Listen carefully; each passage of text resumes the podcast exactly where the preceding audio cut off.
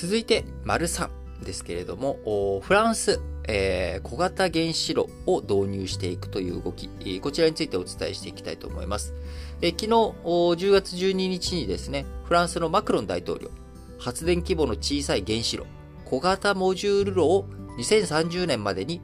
えー、フランス国内で複数導入すると発表しました。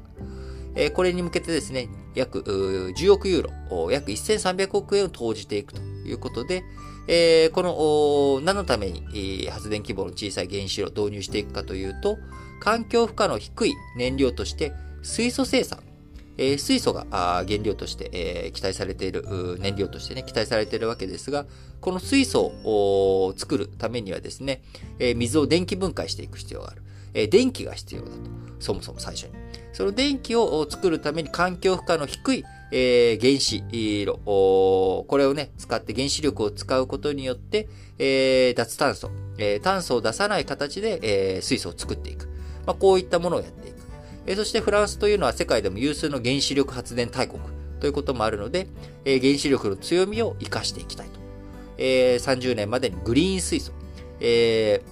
ー、普通の水素というものではなく、きちんとその作るタイミング、水素を作るタイミングからえー、グリーンだよ、脱炭素だよ、環境負荷が少ないよという、まあ、こういったグリーン水素を作っていく先駆者になりたいと、えー、マクロン大統領表明をしたということです。えー、このね、小型モジュール炉、小型のね、原子力発電、えー、施設についてはですね、現在商用化されている出力100万キロワット級の原子炉に比べて、えー、出力が、まあ、大体30万キロワットぐらいということで、3割程度の大きさになっております。3割程度の大きさなので、えー、こう、建設するときにもですね、え、工場でそもそもま部品を組み立てて現場で、え、設置するっていう、まあ、こういったことができるので、え、品質管理が最初から完成品を作っといて、それを分解して持ってって、えー、現場で作るというような、まあ、すごい大雑把に言うとそういうことができるから、えー、品質管理とか工期の短縮、こういったものが見込めるようなので、えー、作るタイミングでまず、今の普通のね、原発より安く済むよと。えー、しかもちっちゃいので、熱を外に逃がしやすいし、えー、事故が起きてもですね、自然に冷却ができるよう、安全にできるよとか、あるいは、えー、GE とか日立が作ってるやつはですね、この原子炉を地中に、えー、埋める方策。ちっちゃいからね、地中中に埋めちゃうと。えー、そうするとテロの攻撃とか、こういった安全性、えー、確保できるよと。なので、えー、放射性物質とかあ、こういったものをですね、環境に放出してしまうような、えー、まあ、簡単に言うと福島の事故のようなあリスク、えー、こちらは低いというふうに見られていますが、ただ、結局原子力発電所ということに変わりはないので、え、そこからね、え、使用済み燃料、どうするのと。え、どこに使用済みの燃料を、えー、かく、あの、入れるのと、処分するのと。え最終処分場がね、決まらない限りにおいては、結局、問題、原子炉としての問題、原子力のどういうふうにそれをずっと使い続けるのという問題については、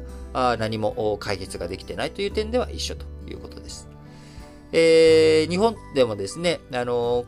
こう、これは日経新聞で、えー、自民党の甘利明幹事長、自民党の党本部で日経新聞のインタビューに昨日答えているんですが、その中で、え運転開始から原則40年の耐用年数が近づく原子力発電所については、え開発中の小型原発炉、小型炉に建て替えをして、え実用化するべきだと。えいう、まあ、こういった発言もあるということで、まあ、世界的に小型原子炉については注目を受けているわけですけれども、あの、まあ、日本としてもですね、やっぱり、えー、今、あの、世界的に燃料の送達、え、脱炭素エネルギーとなるような、ま、天然ガスを含めたですね、え、こういったものを争奪戦、中国も含めて、え、やっていると、えいう状況の中、ま、原子力発電所をどういうふうに活かしていくのか。で、いち早くフランスはね、ま、これをやっていくということの正式表明ということになっております。えー、ヨーロッパでもね、天然ガスの価格高騰している状況の中、温暖化ガスを出さずに安定して電気を作れる原子力再評価する向きが高まっている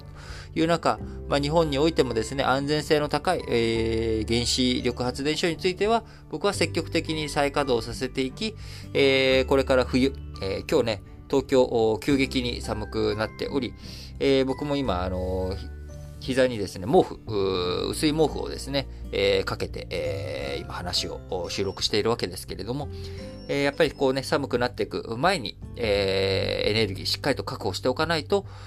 去年の、去年じゃないな、今年の頭か、えー、作冬ですね。え、この前の冬みたいに、え、急激な寒さのところで燃料費が急激に高騰してしまうということ。で去年、え、今年、えー、今年の、えー、この前のね、冬と違って、これから来る冬は、えー、燃料の争奪というものが1年前と比べて、えー、激化しているという状況を踏まえると、さらに、えー、急激なね、高騰ということもあり得ると思いますんで、しっかりとそういった経済安全保障という意味でも対策、対応していくべきなんだろうなと思います。